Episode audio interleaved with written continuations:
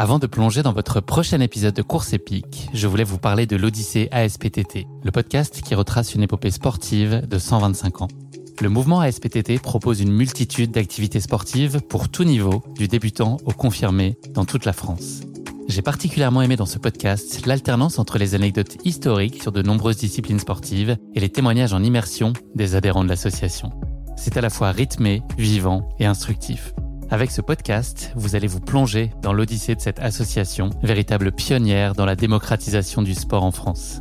Et puis les quatre épisodes de l'odyssée ASPTT mettent en lumière ce qu'il y a de plus essentiel dans le sport selon moi. Les notions d'égalité, de solidarité, d'inclusion et d'accessibilité. Et dont la course à pied est d'ailleurs une très belle expression, vous êtes bien placé pour le savoir. Vous savez désormais ce qu'il vous reste à faire. Faites comme moi, courez découvrir les quatre épisodes de l'Odyssée ASPTT sur votre plateforme d'écoute favorite. Très vite, on se retrouve euh, ensemble avec euh, Courtenay un peu devant, mais quand même, elle était avec nous au départ, et Katie, et Maïté Mayora aussi. On joue pas mal, euh, on se double, on se redouble, euh, et quelque chose qui aurait pu me paraître euh, stressant de prime abord, j'aurais plutôt tendance à dire je préfère être devant et voir personne, ce qui paraît quand même idéal. Et ben en fait là, ça m'a beaucoup plu. Ça faisait vraiment jeu. on, se voyait, on se reperdait, on se revoyait, et ça j'ai vraiment aimé jouer à ça avec les filles. Et on s'est très vite retrouvés à deux avec Katie. Bonjour à tous, je suis Guillaume Lalu et je suis ravi de vous retrouver dans ce nouvel épisode de Course épique. Course épique, c'est le podcast Running et Trail qui vous fait vivre dans chaque épisode une histoire de course hors du commun. Athlète émérite, coureur confirmé ou anonyme passionné, quand la légende d'une course et la destinée d'un coureur se rencontrent, c'est dans Course épique qu'elle se raconte. Course épique, c'est un nouvel épisode chaque mercredi, mais c'est également chaque lundi matin un extrait de l'épisode à venir pour bien démarrer la semaine ensemble. Nous avons donc rendez-vous deux fois par semaine. Et si vous souhaitez suivre notre actualité au jour le jour ou découvrir les coulisses du podcast, je vous donne rendez-vous sur notre compte Instagram courseepique.podcast. J'ai le plaisir de recevoir dans ce nouvel épisode de Course épique Audrey Tanguy. Originaire de l'Ain, Audrey a grandi au sein d'une famille où le sport occupait une place prépondérante.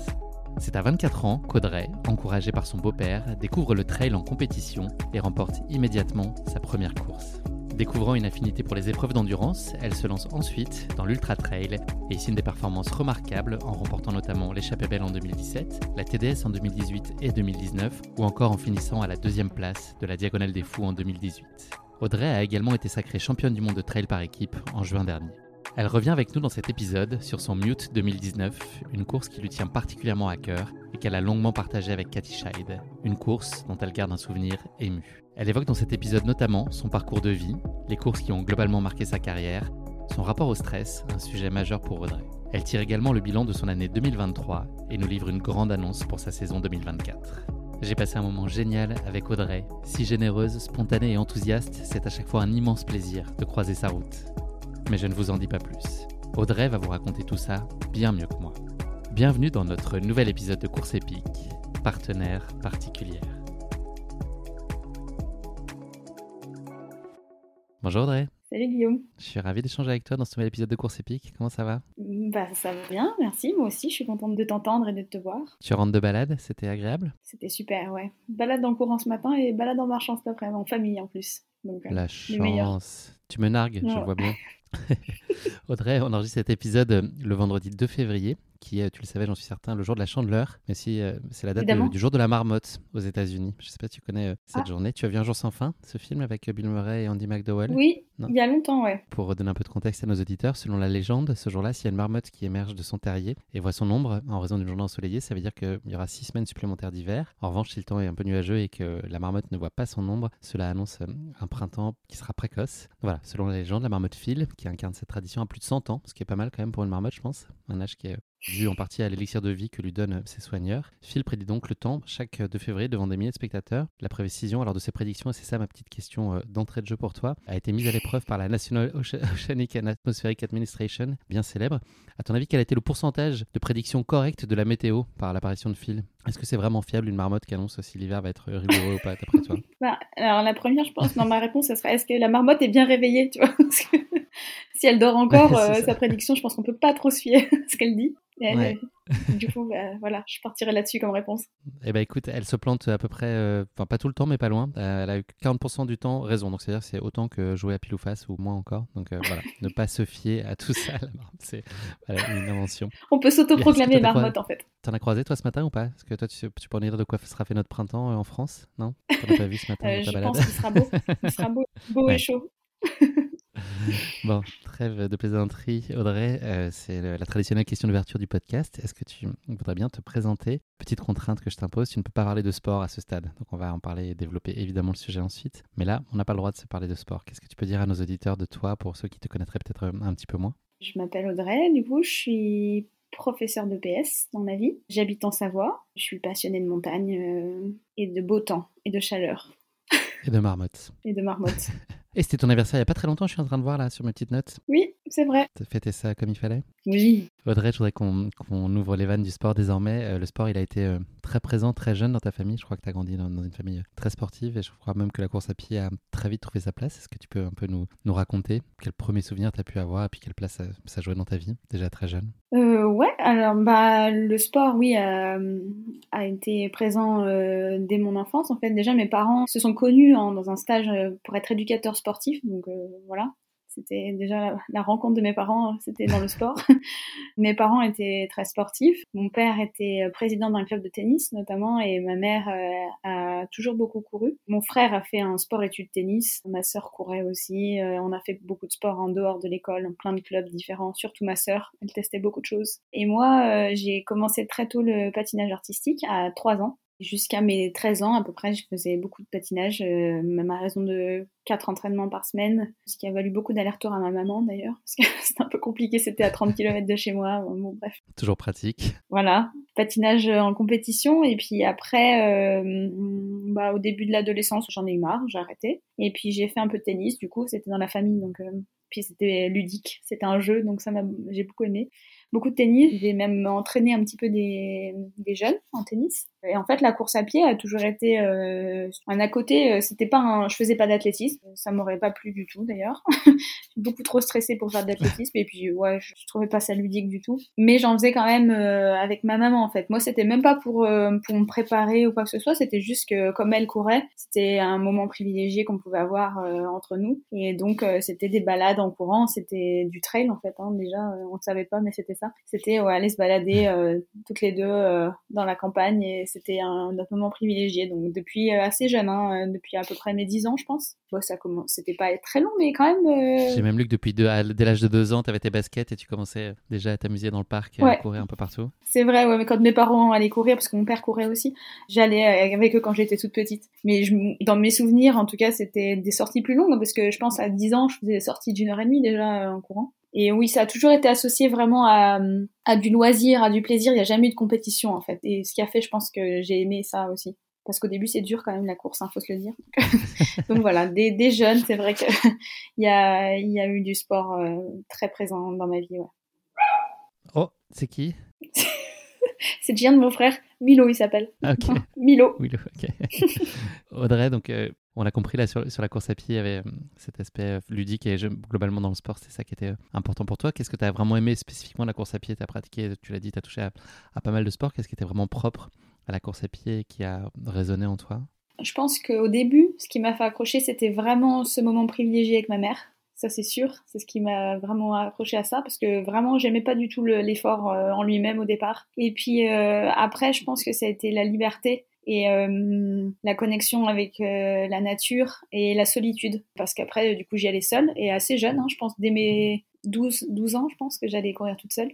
Et ça, j'ai tout de suite accroché. J'aimais bien ce moment euh, pour toi, que j'avais pour moi. Et voilà, c'est ça. Je me sentais libre. Et, ouais. J'ai lu que c'était une Madeleine de Proust pour toi aussi. Est-ce que ça, y a un brin de nostalgie aussi quand tu repenses à ces moments-là que tu évoques Ou est-ce que c'est que des souvenirs chaleureux et, positifs Ou est-ce que tu paierais cher pour revivre un peu de ces moments? C'est que du positif, mais c'est vrai que c'est que des bons moments. Enfin, j'ai, pourtant, je me souviens que c'était dur quand j'ai commencé. Je me souviens que ouais, je voulais absolument rester en famille, mais que voilà, je galérais un peu, et puis qu'on me disait d'arrêter de, traîner les pieds, que je, je courais pas comme il fallait, bon bref. Mais non, mes souvenirs, c'est vraiment euh, que positif. Tu vois, des balades en famille, euh, à Noël, euh, ouais, des, vraiment des moments privilégiés. Je pense que ça fait un peu comme les repas, tu sais, des repas de famille que certains ont.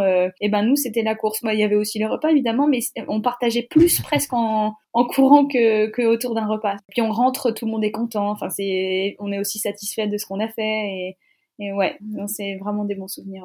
Tu as parlé d'une vision là qui était très euh, loisir et c'est logique euh, à ces âges-là. Il y a un moment où la compétition euh, a commencé à pointer le bout de son nez. quel souvenir toi tu gardes de, de ton premier dossard? Est-ce que tu peux nous donner un peu de, de contexte et qu'est-ce qui t'a donné un moment l'envie et l'élan de bah, d'accrocher ton premier dossard? Mon premier dossard, il était à 24 ans, donc quand même assez tard. Et c'est. En fait, mes parents se sont séparés quand j'avais, je crois, 17 ans, quelque chose comme ça, 17-18 ans. Quand ma maman rencontrait mon beau-père, c'est lui faisait beaucoup de courses, il faisait partie d'un club de courses à la Plagne. Et puis il faisait du marathon, il avait fait les 100 km de Millau, il avait fait déjà des grosses courses. Et donc lui il avait cette culture de la compétition que nous on n'avait pas du tout mais il avait envie de nous emmener sur une course ma mère et moi. Et du coup on est allé sur une course vraiment à côté euh, qui faisait euh, je crois euh, une vingtaine de kilomètres est-ce que c'est la Sépienne? Moi j'ai trouvé ça le 16 octobre 2011. Est-ce que ça peut être ça? C'est ça, c'est la Sépienne, ouais. Et puis en fait, bon, moi, je suis arrivée, j'étais terrifiée. Hein. Je voyais toutes les filles autour, j'avais l'impression qu'elles étaient beaucoup plus équipées, beaucoup plus rapides, beaucoup plus musclées. Beaucoup... J'avais l'impression que j'allais bah, être complètement à la rue. Et euh... T'avais un semblant d'objectif ou d'ambition à ce moment-là sur cette première course? Ou est-ce que tu allais vraiment dans une logique de découverte? Non, déjà, t'avais envie. Non, non. J'ai en fait jamais. À partir du moment où j'ai fait de la compétition, je déteste être euh, ridicule sur quoi que ce soit en fait, quoi que je fasse, euh, que ce soit les études, que ce soit, enfin ridicule, il n'y a pas de ridicule, mais euh, à partir du moment où il y a une comparaison possible, je vis mal l'échec. Donc une deuxième place, c'est un échec par exemple? Non, non, ça, non, puis encore plus moins maintenant, et puis ça dépend comment la course s'est passée, et ça dépend de plein de choses. À l'époque, j'avais pas du tout envie d'arriver dernière de la course, quoi. C'est clair que non. Mais je savais pas jusqu'où je pouvais aller du tout. Et puis vraiment, j'avais vraiment l'impression que je n'allais pas arriver dans les premières. Et en fait, j'ai gagné. Et ma mère est arrivée troisième. Donc euh, on a partagé le podium euh, ensemble. Donc c'était un bon souvenir aussi pour ça. Parce que bah, j'aime bien gagner aussi. C'est J'aime vraiment bien.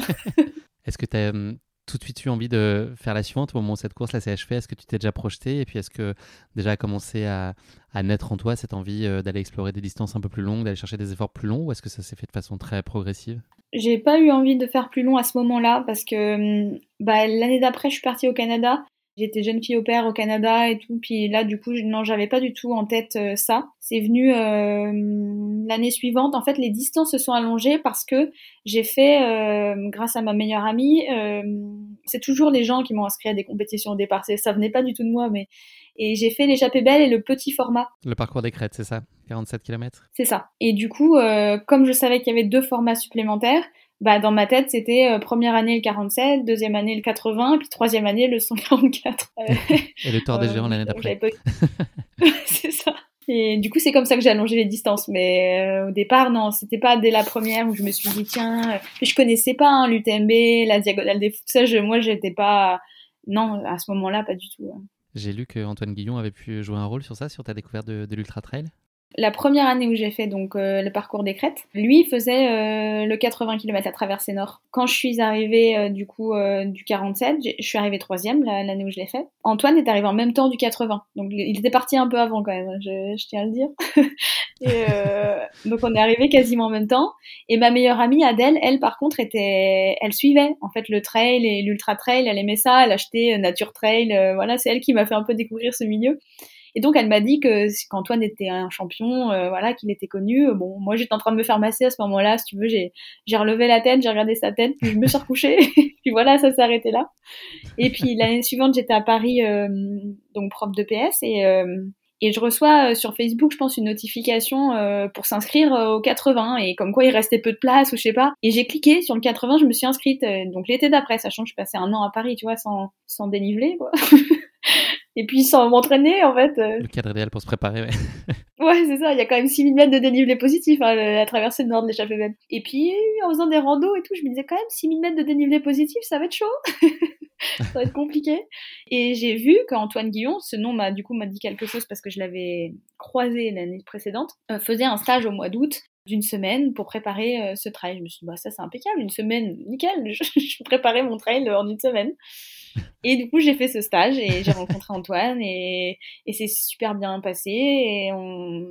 Et, voilà, il m'a invité chez lui, on est allé euh, finir l'entraînement chez lui et la course s'est très bien passée et voilà, c'est parti comme ça, la compétition. À quel moment est-ce que tu as pris conscience, toi, de tes capacités et puis quelles sont-elles selon toi Quels sont tes atouts aujourd'hui? Enfin, en tout cas, qu'est-ce que tu as pu déjà déceler à l'époque comme euh, capacité mentale, physique? C'est cette course-là, en fait, qui a fait que je me suis rendu compte que je pouvais peut-être euh, prétendre à des jolies courses parce que hum, bah là, du coup, je m'étais entraînée effectivement euh, deux semaines, en fait. Parce que, bah, en plus, le mois précédent, j'étais partie en Malaisie avec tes copines, j'avais pas couru pendant un mois. J'ai fait le stage d'une semaine avec Antoine et un week-end chez lui. Et puis, je courais régulièrement chez moi, voilà mais sans m'entraîner, il n'y avait pas d'entraînement, quoi. Et j'ai fait la course et je suis arrivée sixième au scratch et j'ai gagné, du coup, chez les filles.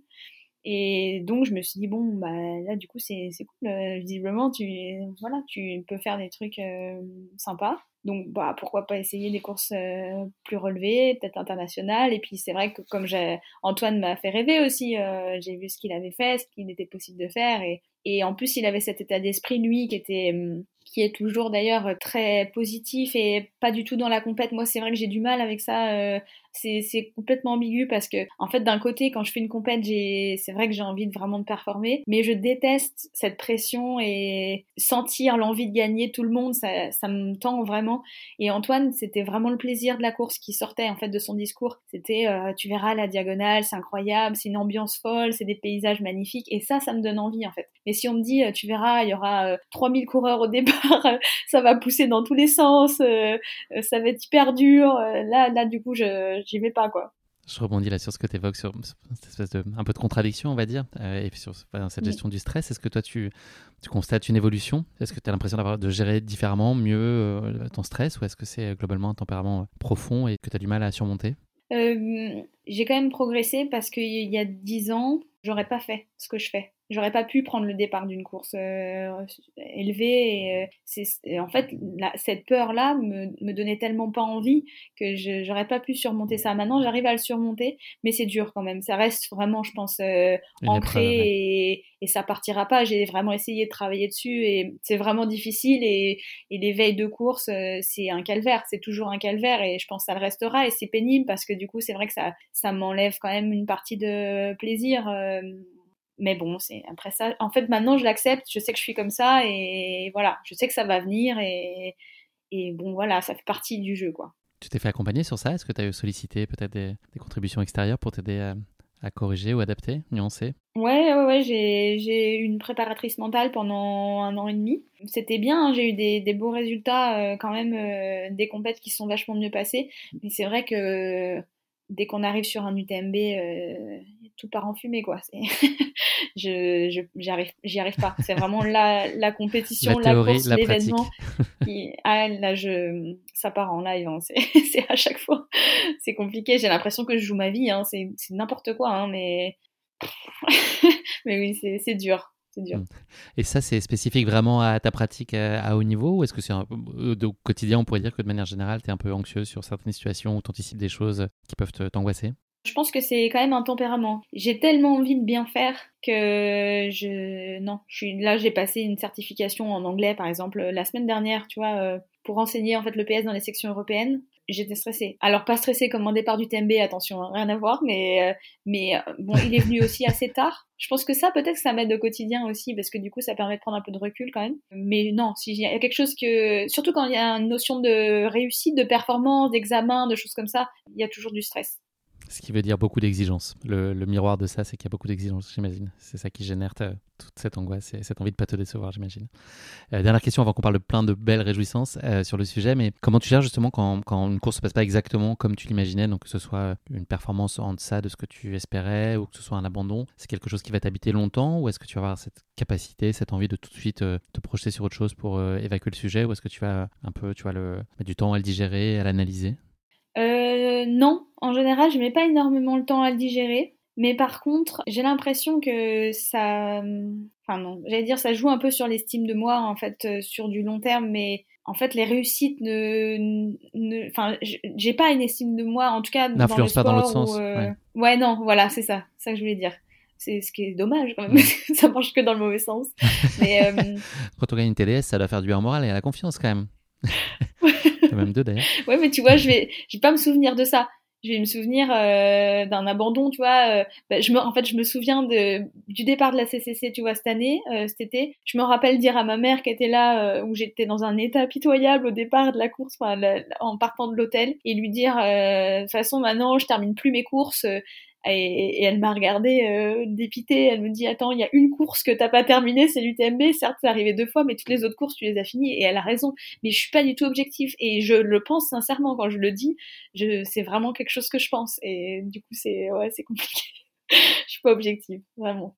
Audrey, on va longuement parler du mute aujourd'hui, là, tous les deux dans, cet épisode de course épique. Tu as un palmarès euh, évocateur. Là, j'ai euh, entre les lignes tissé un peu déjà euh, une référence qui était ta victoire sur la télé en, 2018-2019. Et il y en a beaucoup, beaucoup d'autres, beaucoup de podiums. Enfin voilà, tu, pourras étayer. Je vais te poser quelques petites questions en rafale justement sur les, les courses que tu as pu connaître jusqu'à maintenant. Celle qui a eu le, le déroulement le plus inattendu, la plus surprenante ou improbable jusqu'à maintenant Je dirais le Ventoux, les deux fois, j'ai été agréablement surprise des résultats du Ventoux. Du coup, c'est une course que j'adore.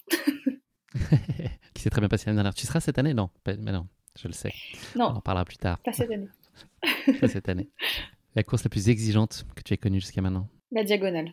Celle que tu n'oublieras jamais, s'il en restait qu'une Ah, il y en a beaucoup, hein. Il y en a beaucoup, mais euh, j'ai beaucoup aimé euh, l'ambiance aux États-Unis. Euh, j'ai beaucoup aimé... Ah si, non, la, plus impromptue, c'est même pas celle-ci, c'est pas c'est pas le Ventoux. le résultat le plus incroyable, c'est le 100 km sur route avec Oka, le projet Carbonix. Alors là, ah bah ça c'est incroyable parce que alors je pensais vraiment arriver dernière, mais j'étais sûre d'arriver dernière là. C'était vraiment, je prenais le départ. Du coup, je n'étais pas stressée. et en fait, j'ai gagné. Et t'as gagné en 7h40. Ouais, j'ai gagné. Ouais, incroyable. Non, mais ça, c'était fou. Donc, ouais, pardon. Du coup, la question après, c'était la plus. Euh, ouais, tu, tu, je sais qu'il y en a toujours plein pour plein de raisons différentes, mais en tout cas, celle, ouais, c'est ça, euh, la, la, première que tu raconterais euh, à tes enfants, par exemple. Voilà, TDS, je pense, en 2018. Celle que tu voudrais réécrire autrement. Il y en a beaucoup aussi, là. bah, les deux UTMB ou. Ouais, les UTMB, ouais. Celle où tu as le souvenir de t'en être mis particulièrement plein les yeux. Montreux. Parce que très différent de ce que tu connaissais jusqu'à maintenant Parce que magnifique du début à la fin. Vraiment, euh, j'ai trouvé des paysages grandioses euh, tout le temps. Et ça, c'est quand même rare. Il y a souvent euh, un petit passage qu'on trouve moins bien, moins beau, moins spectaculaire. Et là, j'ai trouvé ça superbe du début à la fin. Merci beaucoup Audrey pour cette petite séquence en rafale. Je vais juste poser la question globalement sur toi, ton, ton moteur aujourd'hui pour t'aligner sur une ligne de départ. C'est quoi aujourd'hui ton driver? Est-ce que c'est exclusivement la performance et l'envie de réussir et d'être devant? Est-ce qu'il y a quand même euh, d'autres notions euh, qui sont euh, à peu près équivalentes ou c'est vraiment secondaire par rapport à ta quête de, résultats? Ouais, malheureusement, j'essaye, hein j'essaie d'ouvrir. j'essaie d'ouvrir parce que le problème, c'est que quand on est en quête de résultats tout le temps, on est vite déçu en fait. On est souvent déçu en fait. Et du coup, j'essaye de me dire, allez, d'essayer de te faire plaisir. Ce que j'ai fait sur euh, la CCC, par exemple, cet été, je me suis dit, allez, là, l'objectif, c'est vraiment de faire une course et de se faire plaisir. Et j'y suis arrivée, mais tu vois, après, bah, je vois le résultat et ça me va pas.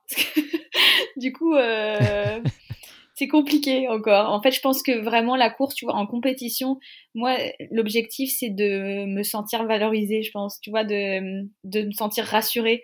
Et c'est vraiment pour ça, je pense, que je fais de la compète. Et du coup, bah, j'ai du mal à, avoir le reste en fait. Et, et puis bon après là la CCC c'est vrai que j'ai vraiment pris beaucoup de plaisir, j'ai vraiment pas trop souffert, mais c'est quand même la première fois. D'habitude quand on me disait prendre du plaisir sur une course, je me disais punaise. Euh, en général je prends beaucoup de souffrance quand même. C'est difficile de, de, dire plaisir dans ces conditions. Euh. Mais là c'est vrai que je sais que c'est possible parce que je l'ai vécu donc euh, je vais essayer, j'essaye, je travaille dessus.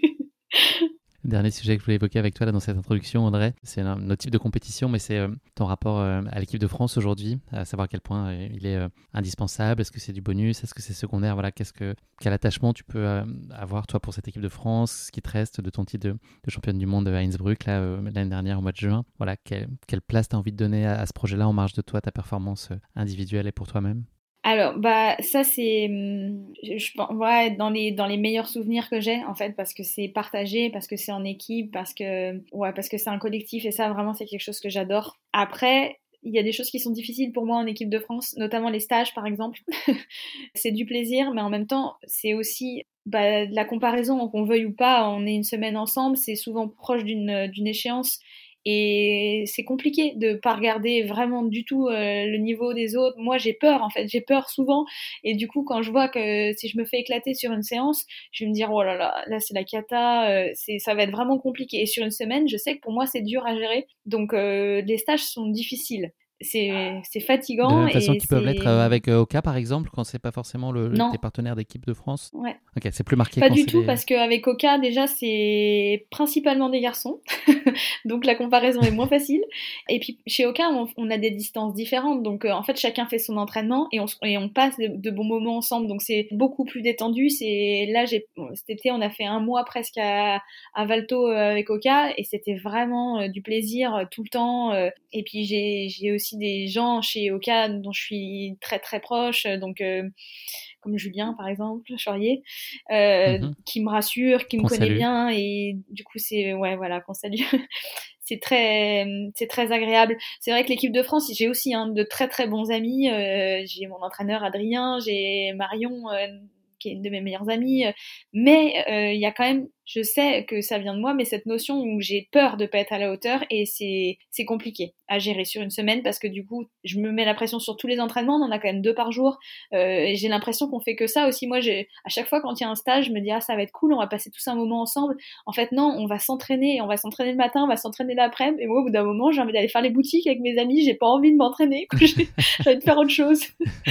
et voilà, c'est pas c'est pas une colo en fait, c'est un stage en équipe de France. et, ça peut créer des, des tensions ou c'est quelque chose que tu arrives toi à contrôler et à garder pour toi, voilà, ce, sentiment de comparaison? Euh, non, ça crée pas de tension. Non, non, non, parce qu'en plus j'en ai conscience, donc euh, j'essaie vraiment de faire attention parce que j'ai, j'ai pas envie que ça, enfin, ça soit perçu comme ça chez les autres, sachant que ça c'est quand même quelque chose de très féminin et qu'il n'y a pas beaucoup de filles qui ne sont pas comme ça. Il y en a pas beaucoup qui le disent et il y en a pas beaucoup qui le savent peut-être, mais il y en a beaucoup qui le vivent en fait. Par chance, Marion n'est pas du tout comme ça, donc ça c'est très bien et c'est aussi pour ça je pense que c'est une de mes meilleures amies. On en avait parlé très tôt hein, d'ailleurs pendant le stage. C'est moi qui lui en avais parlé hein, pour lui expliquer parce que j'ai vraiment peur. Comme c'est un collectif, je veux vraiment pas que cette peur qui est individuelle, elle, elle, elle, ouais, elle, est, elle, elle, a un impact négatif sur les, la dynamique. Voilà, c'est ça. Mais les, les, filles sont globalement comme ça. Enfin, quasiment toutes les filles sont comme ça. Du coup, je le sens, en fait. Même si on me le dit pas, je, je sens bien que je suis pas la seule à avoir envie de me rassurer. Donc, donc c'est dur. Merci beaucoup Audrey pour cette introduction. On va passer maintenant à notre questionnaire de Proust. J'ai trois questions pour toi, pas les plus simples. Si tu pouvais changer euh, une seule chose de ton passé, quelle serait-elle et pourquoi? Je pense que je changerais rien parce que forcément euh, il y a plein de choses qui ne vont pas dans le sens dans lequel on voudrait que ça aille, mais c'est ce qui fait aussi euh, la personne qu'on est.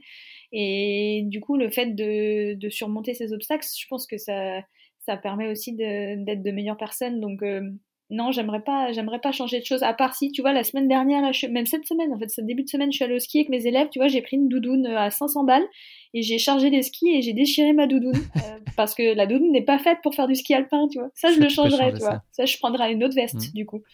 Mais euh, voilà, sur des choses plus euh, plus profondes, non, je non non, je garde mon passé tel qu'il est. Deuxième question pour toi, le, moment de ta vie où tu as été la plus heureuse jusqu'à aujourd'hui, à part au moment de cette interview, j'entends.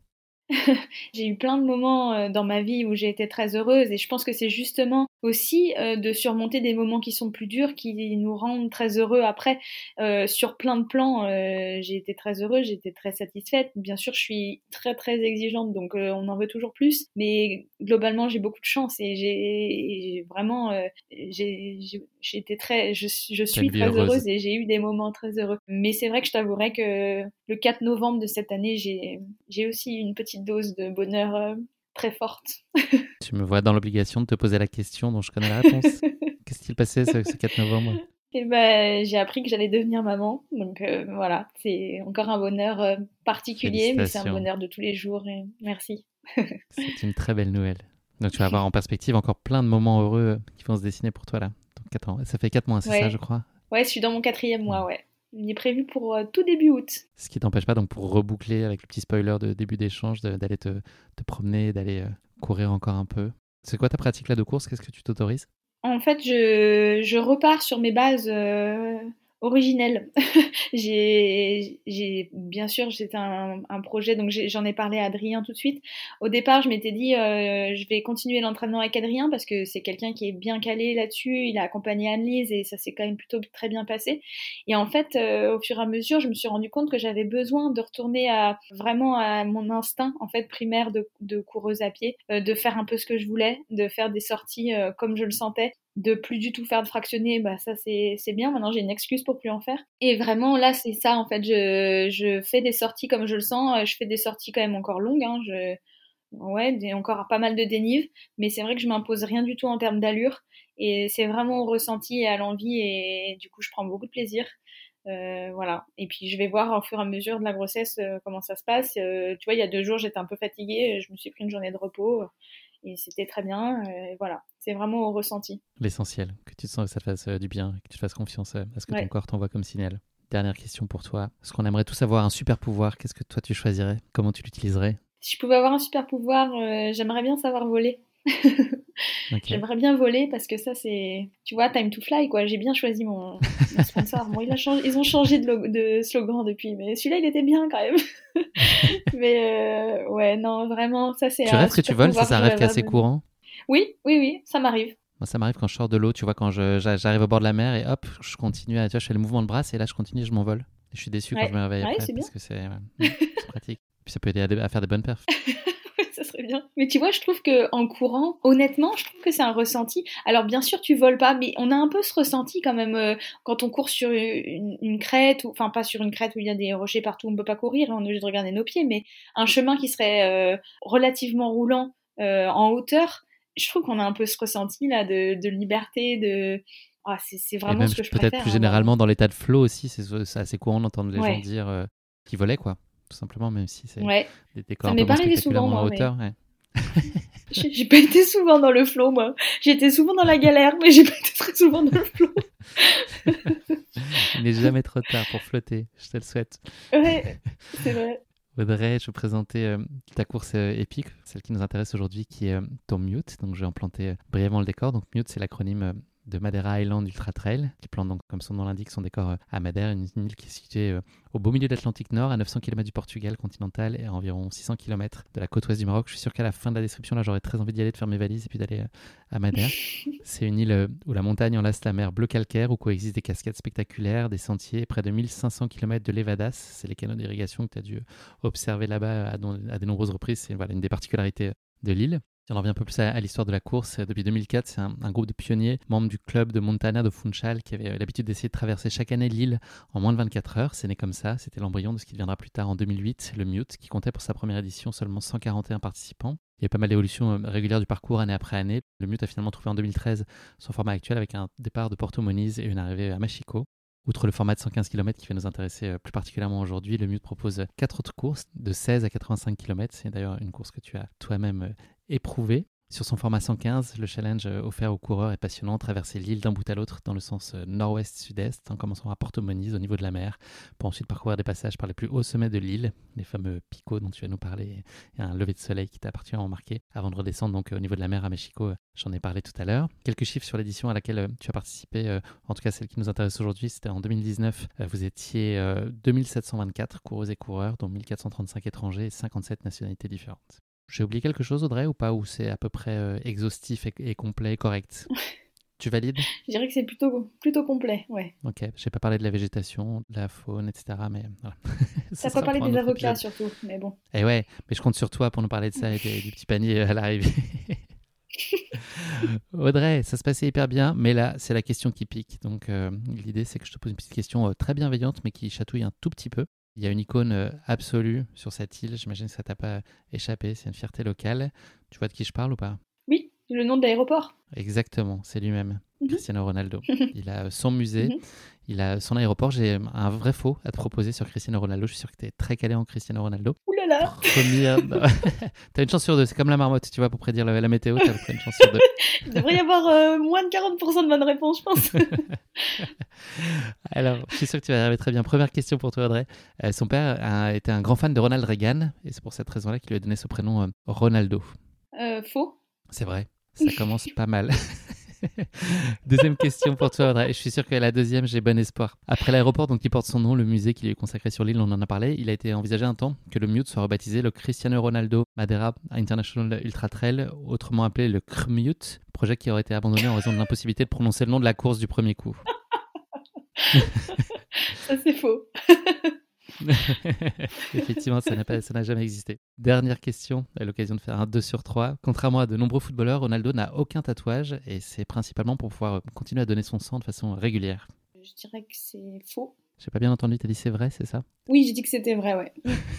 Absolument, bravo. Je sais pas comment tu as trouvé Audrey, mais effectivement c'est vrai. c'est un homme au grand cœur. Il est mécène, je pense, de plein d'associations aussi. Donc euh, voilà, il, redistribue euh, en partie les revenus qu'il génère et puis euh, son sang dans un autre registre. Écoute, 2 sur 3, franchement, André, bravo. Ouais, ça en est fini euh, cette question qui pique, hein, un, peu, un peu piqué.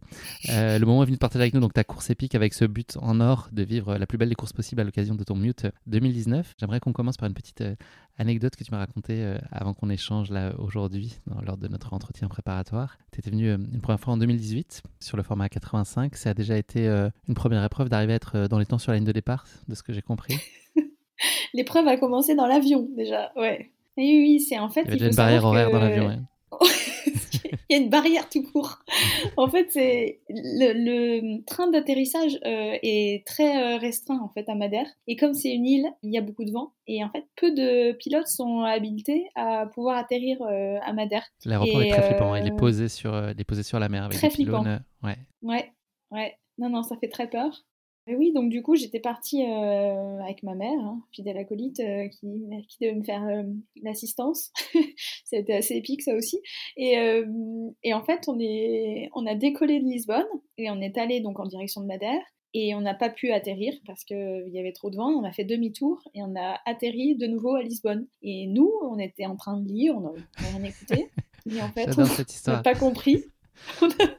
on n'a pas compris qu'on était revenu à Lisbonne et on arrivait sur Lisbonne et en fait il y a, un Christ un peu comme le Corcovado au Brésil là, mais il y est aussi à Madère, hein, mais il, il, est notamment à Lisbonne. Et il y a un grand pont aussi dans les deux. Et donc on voit par la fenêtre ça, puis euh, ma mère me dit ah oui euh, ça j'ai lu, euh, ah oui c'est typique de Madère et tout. Je dis ah oui bah le pont aussi, moi aussi j'ai lu un truc et tout. Puis on arrive sur le tarmac et on entend des gens se plaindre en, se demandant si on allait être remboursé du billet et tout ça.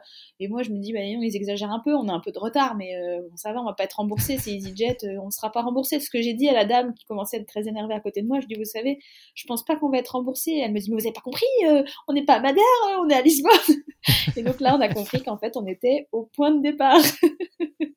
et qu'il fallait vite réserver un billet. Branle-bas de combat parce qu'en fait EasyJet a un vol par semaine, donc c'est le lundi, enfin à l'époque c'était le lundi, et donc ils nous proposaient gentiment de nous héberger euh, gratuitement à Lisbonne euh, une semaine et de nous faire prendre un vol le, lundi d'après. Sauf que la course était jeudi. donc moi je leur ai dit c'est pas possible. Donc j'ai dû réserver des billets, sachant que tous les gens dans l'aéroport essayaient de réserver des billets, on a payé très cher, mais bon, on a atterri. Et tu as pris le départ. Qu'est-ce qui t'a fait envie, toi, originellement, sur, euh, sur Madère et qu'est-ce que tu as aimé de cette première expérience là-bas? Alors, bah, c'était sous les conseils d'Antoine. En fait, au départ, moi, quand euh, on a décidé euh, avec Antoine d'essayer de, faire des courses un peu relevées, connues, internationales, je lui ai demandé quelles sont les courses les plus jolies que tu faites, en fait. Et le Mute est sorti c'est spontanément et ça ressemble un peu à La Réunion. Donc voilà, Antoine, qui est un grand, grand fan de La Réunion, m'a vite parlé de Madère et je lui ai fait confiance et j'ai vraiment eu raison parce que, parce que j'ai pas été déçue. c'est ce que c'est le moment où on parle des avocats, non pas encore On attend un peu, c'est la meilleure partie, on garde la meilleure pour la fin. ça marche. Audrey, donc on, en revient euh, à l'édition 2019, cette fois un an plus tard. Euh, est-ce que tu as souvenir d'avoir mis en place des choses particulières dans le cadre de, la préparation de, ce format-là et de, cette course qui est particulière aussi? Est-ce qu'il y a des choses que tu as ajustées qui étaient très propres à cette course-là? Euh, bah, c'est là où j'avais commencé la préparation mentale et je dois avouer que pour cette course, ça a vraiment super bien marché parce que j'ai pris le départ en étant pas du tout stressée et c'était la première fois que ça m'arrivait donc euh, c'est la seule fois que ça m'est arrivé. Mais euh, ouais, non, oh, du coup, je dirais, ça, ouais, surtout ça. Et puis après, j'étais à ce moment-là entraînée par Pascal Balducci donc j'avais changé. J'étais plus entraînée par Antoine du coup et voilà donc ça avait, ça avait quand même changé par rapport à mes tout débuts. Ces périodes de préparation, pour toi, là, elles sont toujours au service de l'objectif absolu qui est la course ou est-ce que c'est un plaisir en soi Est-ce que c'est des périodes que, tu prends plaisir à vivre? Ça dépend lesquelles, je dirais. j'aime pas trop trop les contraintes. C'est vraiment quelque chose et du coup euh, le fractionner c'est vraiment quelque chose que j'aime pas. J'aime beaucoup après du coup, comme j'aime pas du tout y aller. Je suis très contente et très fière quand j'ai fini une séance. mais sur le moment, c'est pas vraiment une partie de plaisir. Ah, enfin bon, il y en a qui sont plus faciles que d'autres, mais euh, il y en a que, que j'aime vraiment pas. C'est en spécifique sur, sur la globalité, t'as pas des trous d'air où pendant un mois tu te demandes pourquoi tu fais ça. Euh, non, c'est vraiment spécifique. Non, non, ça, ça n'arrive pas. Non, non, non. non, parce qu'à la base, courir c'est quelque chose que j'aime, donc non. Comment tu te sens, toi, à l'issue de cette phase de préparation, justement, euh, à quelques jours d'arriver là-bas? Est-ce que tu es physiquement et psychologiquement dans des dispositions qui sont favorables? Psychologiquement, tu nous l'as dit, mais physiquement, est-ce que tu as le sentiment d'avoir fait euh, exactement ce que tu espérais? Bah, en tout cas, j'ai fait les entraînements que j'avais à faire, euh, j'ai validé, je suis pas blessée, j'ai mal nulle part, voilà. J'ai toujours du mal, moi, à dire, en fait, au départ d'une course, si je suis particulièrement... J'ai l'impression d'avoir une forme qui est, qui est un peu tout le temps la même. En Ouais, voilà, euh, vraiment. Hein. Du coup, bah, j'ai du mal en fait à dire à chaque fois au début d'une course, je me, sens bien ou je me sens pas bien. Euh, je me sens et j'ai pas mal, voilà. Et, en général, j'ai peur, donc euh, je me sens pas trop.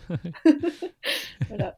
Est-ce qu'il y a des concurrentes que tu regardes avec un œil particulièrement attentif? Il y a notamment une certaine Courtenay qui commence alors à pas mal faire parler d'elle. Qu'est-ce que tu savais toi alors de cette queen de la discipline naissante? Voilà, Est-ce que par nature aussi, tu vas beaucoup passer de temps à essayer d'un peu de regarder qui est là, étudier un peu les, performances, les parcours, etc., les trajectoires euh, Alors le parcours, je le prépare, moi, pour ma course. Mais euh, Courtenay, en fait, c'est...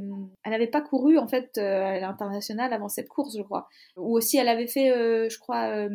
Comment, au Japon, Mont Fuji l'année précédente, mais elle n'avait pas du tout le niveau qu'elle a, eu, qu'elle a montré sur ce mute-là. Donc c'était la première fois qu'on la voyait en fait et tout le monde en parlait. Enfin, en tout cas, les journalistes beaucoup. Bah, moi, elle me faisait peur, forcément. Hein. Mais bon, j'avais ma copine Katie aussi qui était là, et puis elle, elle me disait, oh, tu sais, des fois, les journalistes, ils en font une caisse avec les américaines parce qu'elles ont des grosses quotidiennes, mais dans le dénivelé, euh, c'est pas, pas sûr du tout qu'elle soit si forte. Elle était effectivement pas très vérifié forte. depuis, effectivement. effectivement, Katie avait raison. Fait une performance, ouais. Mm, mm, mm. non, pas très forte. toujours voir juste. Non, non. Mais sur le coup, ça m'a fait plaisir d'entendre. sur ce même mute euh, l'année précédente. Avec Katie, c'était euh, en fait notre première course toutes les deux à l'international, c'était euh, le 85. Tu avais une stratégie de course précisément établie À quel point tu l'avais structurée? Est-ce que c'est des temps de passage? Est-ce que c'est des intentions, tu vois, d'être à l'avant, plutôt en retrait, de remonter? Est-ce que tu avais déjà établi ce genre de, de projet? Ben, Antoine m'avait appris euh, comment préparer une course euh, avec effectivement des prévisions de temps de passage, c'est surtout pour les quantités d'eau apportées en fait entre les ravitaillements. C'est surtout pour ça que les, courses sont préparées. Donc euh, d'ailleurs j'ai gardé hein, ces habitudes-là, faire un dessin de parce que je l'ai sur ma montre, mais je fais quand même le dessin en général du parcours. je calcule tous mes temps de passage approximatifs et puis des fois c'est pas du tout respecté et ça me pose aucun problème. Mais en amont j'aime bien j'aime bien le faire, ouais. Donc j'avais fait ça, et puis après la stratégie, bah, dès que le départ était donné, c'était à fond. Rester devant, survivre. Donc là, je te pose pas, pas, vraiment la question, mais ton objectif, c'est forcément gagner? Ou est-ce que tu dis que comme il y a Katie, qu'il y a Courtenay, est-ce que es, euh, un podium sur le principe te plairait? Alors sur le 2019, l'objectif, c'est de, euh, de faire au mieux. Katie m'avait déjà battu l'année d'avant. Et donc je sais que Katie, je savais que Katie était, était forte, très forte. Courtenay, bon, on en entendait beaucoup parler, donc je me doutais bien qu'elle, quand même, elle se débrouillait pas trop mal. Euh, donc bon, euh, essayer de voir, en fait, de voir pendant la course à quel point c'était jouable ou pas pour moi, en fait. Euh, mais d'essayer vraiment de tout donner pour jouer les avant-postes, oui, ça c'est sûr.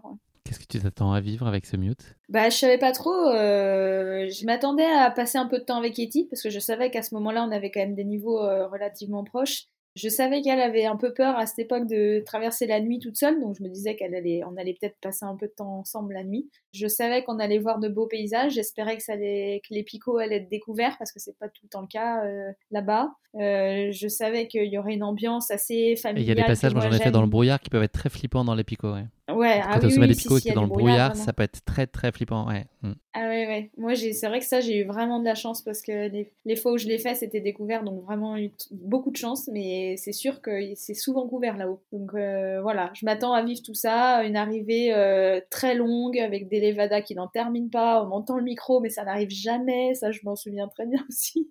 Et puis euh, cette arrivée à Machiko euh, que j'aime particulièrement, l'organisateur que je trouve très sympa, enfin voilà, Des belles réjouissances. Est-ce qu'il y a un, facteur X, une de point sur lequel tu dis que ça pourrait faire basculer en ta faveur euh, la course s'il se passait ci ou ça, ou tel fait de course, ou telle condition? Est-ce que toi tu mises aussi sur quelque chose qui pourrait faire que tu tires particulièrement ton épingle du jeu? Non, euh, je me dis juste que effectivement, comme Courtenay on la connaît pas, euh, Katie a raison parce que c'est vrai que souvent euh, les journalistes se fient à la Cotitra et c'est vrai que les, les Cotitra des Américains ou même des Asiatiques en général sont très élevées parce qu'elles sont basées sur des courses sur route et qui sont très rapides sur des parties roulantes et que peut-être qu'elle est pas, elle sera pas à l'aise en montagne donc ça peut jouer en notre faveur avec Katie, mais c'est tout. Après, je me suis vite rendu compte que ça allait pas basculer en notre faveur sur ce point-là. Avec tes facteurs Y plutôt que X là, ouais. Voilà, on, on va jouer sur le facteur Z. Le, départ de la course, il est donné euh, à minuit. Est-ce que c'est un problème pour toi? Est-ce que c'est plus inconfortable? Non, c'est plutôt quelque chose que j'aime bien. Ce que j'aime le moins, moi, c'est de devoir dormir avant une course et de me réveiller très tôt. Parce que vu que je suis très stressée, du coup, je dors pas. Donc j'ai déjà une nuit blanche euh, dans la tête euh, dès le départ. Et du coup, ça, c'est un des avantages. Minuit, bon, c'est la soirée. De toute façon, il y a des gens qui arrivent à faire des siestes et tout. Mais bon, ça, moi, ces gens-là, je les comprends pas. Donc je fais pas de sieste, évidemment. Mais par contre, ça va. Minuit, c'est pas, pas 5 heures du mat. euh, c'est, voilà. On est à peu près tous à la même, logés à la même enseigne. Audrey, on va plonger euh, maintenant dans ta course, dans tes baskets. Est-ce que tu peux nous parler euh, bah, de- du début de course? Comment se passent euh, les premiers kilomètres et dizaines de kilomètres?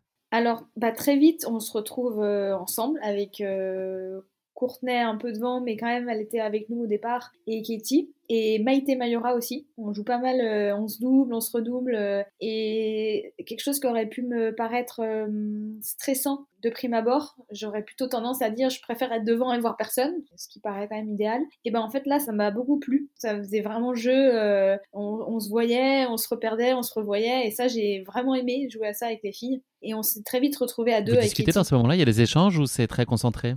Moi, je rigole en général, parce que la situation me fait rire. Mais oui, oui, non, en général, il y a toujours un petit mot. euh, si, si, il y a toujours un petit mot. euh, c'est souvent bon enfant et c'est souvent très sympa. Donc voilà, c'est vraiment le souvenir de début de course euh, assez insolite. J'avais encore jamais vécu ça. Et quelque chose qui m'a vraiment plu, ouais. La nuit se prolonge et là tu restes donc plus euh, côte à côte avec Katie- c'est ça hein Vous trouvez euh, l'équilibre au gré de- des coups un peu de mieux et de moins bien de chacune. Finalement, vous arrivez à vous tenir de façon très harmonieuse, ce qui n'est pas forcément euh, courant. Ouais, alors là, euh, ouais, vraiment super. Et c'est aussi pour ça que ça a été ma course épique, parce que c'est une course que j'ai quand même beaucoup partagée avec Katie. Et oui, on est resté beaucoup ensemble. On arrivait vraiment à se relayer euh, sans se l'être dit, sans rien, euh, à se relayer dans les moments où l'une était un peu plus faible, l'autre prenait le relais. Et, et ça a très bien fonctionné et pendant longtemps, pendant ouais, euh, plus de 10 heures. On a, vécu vraiment de bons moments. On était ensemble au ravitaillement. Du coup, mon ravitailleur euh, l'a ravitaillé parce que son ravitailleur à elle euh, s'occupait de Germain qui avait filé devant. donc voilà, donc c'était aussi sympa parce qu'on était ensemble au ravitaillement. Et donc, ouais, vraiment une complicité que j'ai j'ai beaucoup aimé. On a vécu, voilà, tu disais tout à l'heure, on a fait les, donc les picots. on est arrivé pile au moment du lever de soleil et ça, on s'en rappellera. Je pense, je suis sûre que Katie s'en rappelle aussi. On s'est arrêté, on a on regardait ces paysages magnifiques, on était ensemble. C'était hum, ouais, particulier, vraiment euh, un très très bon moment. Euh, Jusqu'au drame. Tout se passait bien et, Tu vas nous, tu vas nous raconter ça. voilà. Et euh, vous, vous parlez là quand vous êtes avec Katie là sur le plutôt la première moitié de course, vous, vous parlez des positions, des places avec Courtenay, tu as quand même le, le- le nez dans tes temps de passage, même si tu dis que tu n'y attaches pas une, une importance euh, cruciale. Est-ce que quand même vous êtes vraiment euh, à la colle et vous essayez de ne pas vous faire complètement décrocher? Euh, en fait, Katie, euh, elle, elle- là que j'ai découvert aussi son tempérament, elle, elle, elle, ouais, alors peut-être qu'elle était plus à l'aise que moi aussi, hein, c'est peut-être ça la raison, mais elle, ouais, elle, elle, elle en parlait, elle, elle, elle pensait aller recoller Courtenay. Moi, à partir du moment où elle était partie, je me disais, oh, euh, elle est devant, elle est bien, nous on est bien. Moi, franchement, deuxième, troisième, ça me va bien. je suis un peu, un peu de ce genre, tu vois. C'était, j'étais bien, c'est impeccable. J'avais pas forcément envie d'accélérer. En plus, on l'a vu, un ravitaillement au pied des, des picots. Elle sortait du ravito, on y arrivait. Donc, euh, j'ai senti que Katie, euh, elle s'est dit, attends, euh, on va pas la laisser filer comme ça. Bon, moi, j'étais pas, j'étais pas hyper chaude, mais bon, j'ai suivi. J'aurais peut-être pas dû. mais vous avez fait des ravitaux express, justement, ou vous, vous preniez le temps? Non, non, on prenait pas le temps, non, non. C'était pas trop. non, non, on prenait pas le temps. Donc oui, on en arrive euh, au sortir de la nuit, donc euh, en haut des picots, on est à peu près aux abords du kilomètre 75-80. Euh, Vous avez fait une partie de la course déjà, une petite, petite douzaine d'heures grosso modo, si je dis pas de, si je dis pas de bêtises. Est-ce que tu peux nous projeter dans ce moment Fais-nous rêver là? Et, est-ce que vous vous posez la question d'ailleurs, est-ce que à ce moment-là vous accordez aussi une espèce de lâcher prise, de se dire ok là, on va, on va laisser un peu tomber le, le chrono et juste profiter de cet instant et s'accorder ce temps-là? Alors, bah écoute, euh, ouais, on, on, attaque la, montée des picots, euh, l'aube se lève en fait, et au fur et à mesure où on progresse, donc c'est une roche assez euh, ocre, et donc le soleil arrive, et là c'est grandiose. On, traverse des, tunnels aussi, on a, rigolé d'ailleurs dans ces tunnels parce qu'en fait, souvent on n'a pas envie de sortir notre lampe frontale parce qu'on ne sait pas trop où elle est, et, en fait, non, très vite on s'est rendu compte qu'il fallait prendre le temps de sortir la lampe frontale parce que sinon on n'allait jamais arriver au bout du tunnel, et il y en a quelques-uns. Donc, euh, donc voilà, on a sorti de lampe frontale. Et, et puis euh, ce paysage, ouais, on, a pris. Euh, alors c'était quand même restreint. C'était pas, on n'a pas observé la nature pendant une demi-heure. Hein, ça serait mentir, mais on s'est arrêté quand même quelques secondes, regarder. Et je me souviens, ouais, vraiment de cet instant de plénitude et de et de partage en fait, parce que je, sais que Katie vraiment vivait la chose de la même manière que moi. Et c'était c'était super, ouais. Ouais, je pense un des meilleurs moments de course que j'ai vécu, ouais. Je suis en train de regretter, là on est en train de se parler de Pico depuis le début et j'aurais dû faire une question qui Pico, tu vois, c'est ça que j'aurais dû faire une question sur Pico au lieu de te parler de Ronaldo. Ce sera pour un, prochain épisode euh, sur un futur minute. On fera ça, Audrey. Voilà. Jusque-là, tout va bien. Et là, c'est le drame, il y a une hypoglycémie qui, qui, pointe le bout de son nez. Est-ce que tu peux nous expliquer euh, quelque chose qui ton interprétation de, de, son arrivée et puisque ça concrètement ce que ça a changé? Bah ça, ça a changé pas mal de choses. du coup, euh, bah, on est arrivé en haut des picots et c'est vrai que la Kitty a accéléré et moi j'ai décéléré petit à petit. J'ai commencé à mourir sur place et euh, j'avais très envie de rester avec elle mais c'était pas possible. C'est très progressif ou c'est soudain Tu d'un seul coup t'as vraiment un coup on coupe le moteur? En fait, je pense que ça faisait un petit moment déjà que je tirais sur la corde et du coup, ça arrive un peu, euh, ouais, coup de massue où là, je me dis là, c'est plus possible, je peux plus là. Et j'ai l'impression qu'elle, elle accélère. En fait, je sais pas si c'était vraiment le cas ou si c'était, euh, c'était vraiment moi qui décélérais, mais en tout cas, vraiment cette impression qu'on n'allait plus du tout à la même allure. Et elle a filé, voilà, très rapidement, quoi. Je l'ai vu disparaître euh, très vite.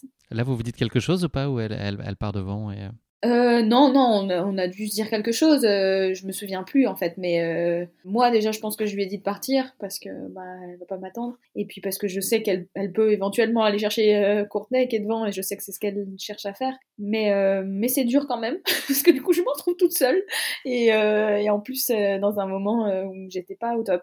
Donc après, je, tombe, je me perds, je pleure, j'ai l'impression que je vais pas finir la course. Et puis ça revient, et puis, euh, et puis finalement, je, termine. C'est quoi les pensées, les pensées positives qui te tiennent là justement dans ces moments-là, quand un peu d'égarement et puis de, déception et de fatigue entremêlées?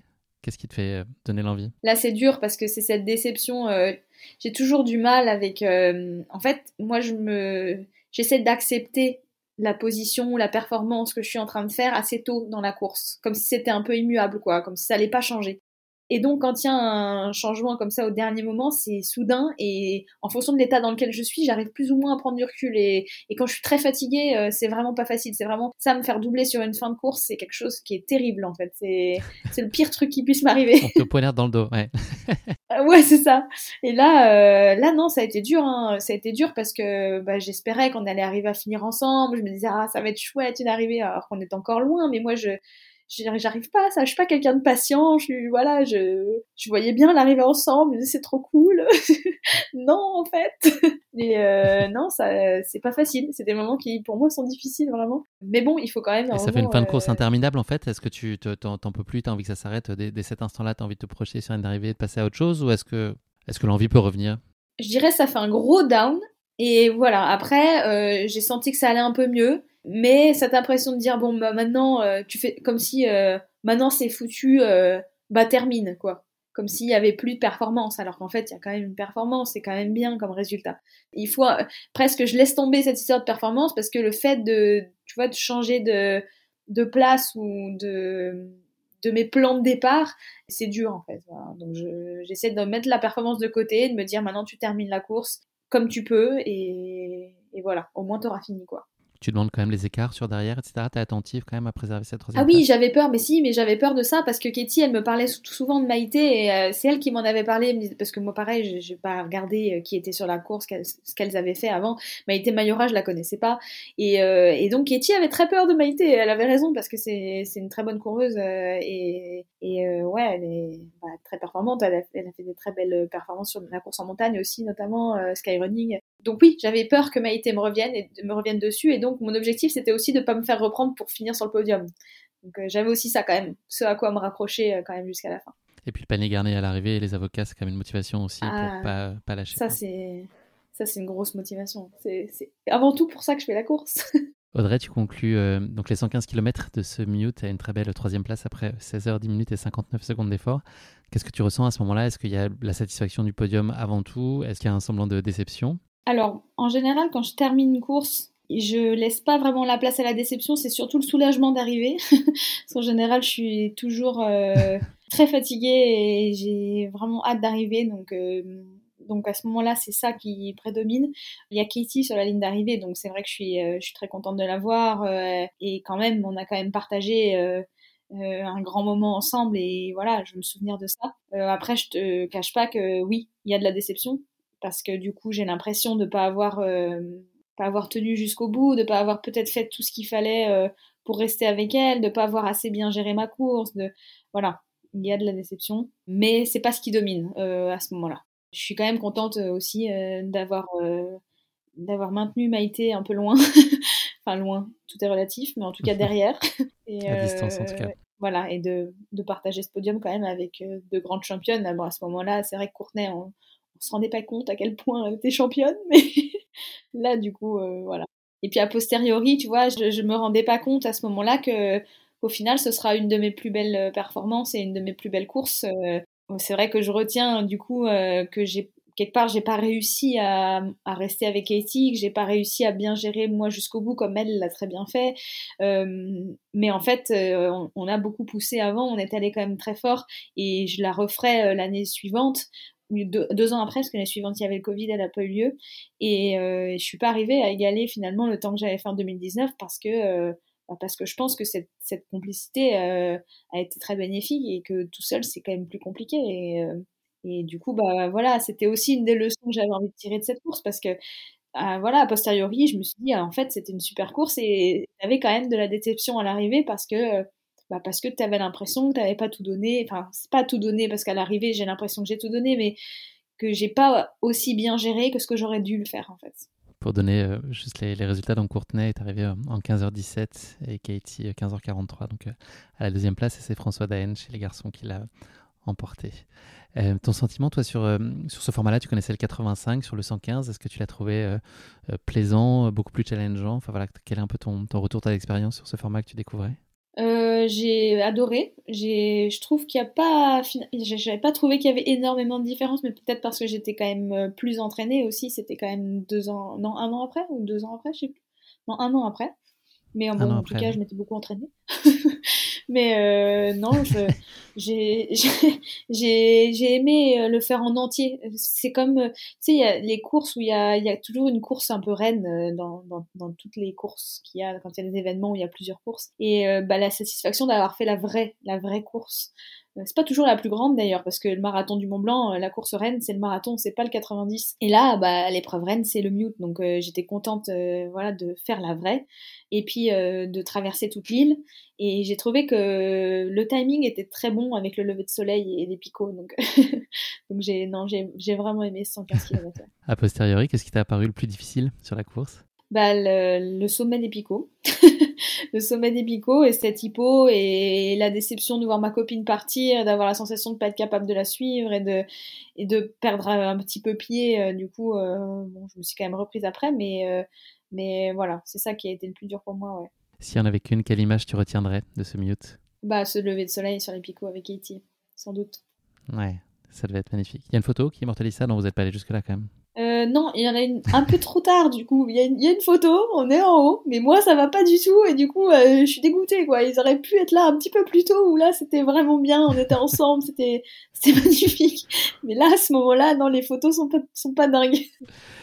Merci beaucoup Audrey d'avoir partagé avec nous euh, ce mieux 2019. Si tu veux bien, on va se parler un petit peu d'avenir et de la suite. Donc tu nous l'as dit ton année va être euh, pas mal consacrée euh, à l'accompagnement de l'arrivée de ton enfant dans quelques mois, dans cinq mois. Euh, donc là, ça veut dire cette pratique sportive autant que possible et en fonction de ton, ressenti, de tes envies. Et est-ce que tu t'es déjà imaginé te projeter sur des horizons un peu plus lointains de, fin d'année ou de début d'année prochaine ou est-ce que c'est pas du tout, tu n'es pas dans cet état d'esprit-là aujourd'hui? Non, je, je suis pas vraiment dans cet état d'esprit-là. Par contre, j'ai des courses que j'ai envie de faire. Alors, je sais pas à moyen, court, long terme, je sais pas. Mais je sais que j'aimerais refaire la Western Side. Je sais qu'il y a une course qui existe euh, by UTMB au Canada, notamment euh, vers Whistler. Moi, j'ai une histoire d'amour avec le Canada, donc euh, j'aimerais aller voir ça là-bas si elle existe toujours, euh, voilà, plus tard, quand je pourrais. J'ai toujours eu envie d'y retourner, je l'ai encore pas fait, mais j'ai vraiment envie d'y retourner. Et du coup, de lier ça à la course, ça me donne très envie. Donc voilà, donc Amérique du Nord au sens large, western, plus euh, au Canada et Europe, des, incontournables encore là bah, il y a quand même une course là que je suis encore pas arrivée à finir. J'aimerais bien. C'est, elle me donne pas envie, honnêtement. J'ai pas, j'ai pas très envie de la refaire, mais j'ai quand même envie de la terminer parce que je reste quand même sur deux échecs et euh, il faudrait quand même que j'arrive à la finir cette course parce que je pense que pour mon ego personnel, il faudrait quand même que j'arrive à la finir. Donc, euh, donc oui, celle-ci, il faudrait que je la fasse. Il faut que je la fasse. En 2024, ton, ton, UTMB, ce sera l'ultra trail de mon bébé, je pense plutôt. ah oui, en 2024, il n'y aura pas d'UTMB, ça c'est sûr. c'est bien, je me suis trouvé une excuse pour ne pas la faire en 2024, tu vois. ça pourra pas marcher tous les ans, Audrey. Fais gaffe, tu sais pas. oui, c'est vrai, c'est vrai.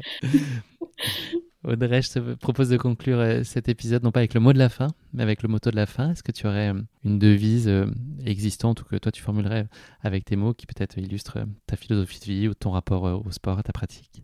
Alors, bah, je dirais quelque chose que, qui n'existe pas alors. Par la grande philosophe Audrey Tanguy. Et je suis, ouais, non, très philosophe à mes heures perdues. Quand, quand on a amené dans le guidon, je dirais, quand on, on voit les choses de trop près, de vraiment prendre de la hauteur, c'est ça permet euh, de remettre les choses au clair et de savoir vraiment ce qu'on veut et de ce qui est vraiment important. Voilà. Et je pense que ça, c'est vraiment quelque chose qui me suit. Je euh. comprends ton idée de voler de tout à l'heure. Exactement. c'est une façon de prendre de la hauteur. Merci beaucoup Audrey de nous avoir euh, amené avec toi sur les sentiers de cette si spectaculaire course qui est, qui est le Mute. Je suis très heureux d'avoir pu échanger avec toi cet échange. On s'en était parlé depuis, euh, depuis quelques mois. On avait fait euh, très sympathiquement connaissance à l'UTMB euh, en 2023. C'était un super souvenir. On, avait fait, on sortait d'un suivi de course. On avait une nuit blanche tous les, tous les deux et puis avec les autres invités qui étaient à côté de nous ce jour-là. On était assez éprouvés, je pense, on peut le dire. Mais on s'est bien marré. C'était un super moment, un super souvenir. et voilà, je suis content qu'on ait pu prolonger aussi. C'est toujours un plaisir de t'entendre. Tu as, beaucoup à partager. Merci aussi pour ta franchise et, ta sincérité dans tout ce que tu as pu nous, nous raconter sur des sphères aussi plus personnelles, etc., sur ton rapport au stress c'est toujours euh, très instructif et, je pense que c'est très utile pour, pour les auditeurs et moi-même d'entendre aussi des athlètes de niveau se, se livrer comme ça euh, de façon très libre. Je te souhaite beaucoup de bonheur, Audrey, 2024. Je sais que le bonheur sera au rendez-vous, c'est une chose, et puis tu as une facilité aussi à, capter ce bonheur-là. Donc, euh, donc c'est chouette d'entendre ça, et voilà, je t'espère d'être très heureuse dans cette maternité, et puis avoir le plaisir de te recroiser bientôt sur les sentiers ou en bord de sentier en tout cas. Bah, merci beaucoup euh, à toi, Guillaume. C'est vrai que c'est, ça a été vraiment un plaisir pour moi aussi et, et une très belle rencontre euh, à l'UTMB, je te le dis sincèrement, parce que c'est vraiment quelque chose que, que je pense. Et j'étais très contente de te rencontrer à l'UTMB et je t'ai dit oui tout de suite pour un podcast parce que tu es le genre de personne qui donne envie aussi de, de passer du temps et, et d'échanger. Et voilà, je sens que on se capte bien et c'est, c'est très agréable aussi pour, euh, pour moi et je pense pour plein d'athlètes. Donc merci beaucoup. Merci à toi, Audrey. Ça me touche beaucoup. Je finis la semaine en beauté. Je peux pas mieux la finir. Vraiment, ça, ça me touche. Et c'est quelque chose que je ressens aussi. Voilà, euh, réciproquement, tu, l'as bien senti. On se connecte bien et, j'espère qu'on aura plein d'autres occasions de, partager des belles choses ensemble. Merci pour tout. Je te libère et puis euh, à très bientôt. Merci, Guillaume. À bientôt. Merci d'avoir écouté cet épisode. Si vous l'avez écouté jusqu'ici, c'est qu'il vous a probablement plu. Alors n'hésitez pas à noter le podcast et rédiger un avis sur votre plateforme d'écoute favorite. C'est essentiel pour soutenir ce travail indépendant. Cela ne vous prendra que quelques secondes et ça change beaucoup de choses pour le podcast. Et pour être sûr de ne manquer aucune course épique à venir, n'oubliez pas de vous abonner sur votre plateforme d'écoute. Merci encore infiniment pour votre soutien, votre fidélité et vos chaleureux messages que je lis et auxquels je réponds avec un immense plaisir. S'il vous plaît, continuez. À très bientôt pour une nouvelle course épique, évidemment.